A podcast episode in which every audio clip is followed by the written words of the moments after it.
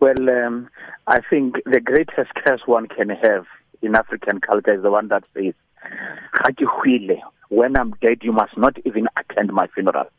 That's the greatest curse I can assure you. And I know my president is an African. He understands that pretty well. That's the worst that could happen to him. But that is also at the same time an invitation to introspection on his behalf.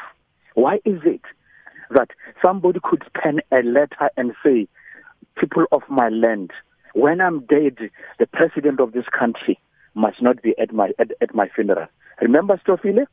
Today is Kasa is uh, Ahmed Kathrada. Who else would say the same? Perhaps it is time those closest to him do advise him and urge him to listen to the will of the people.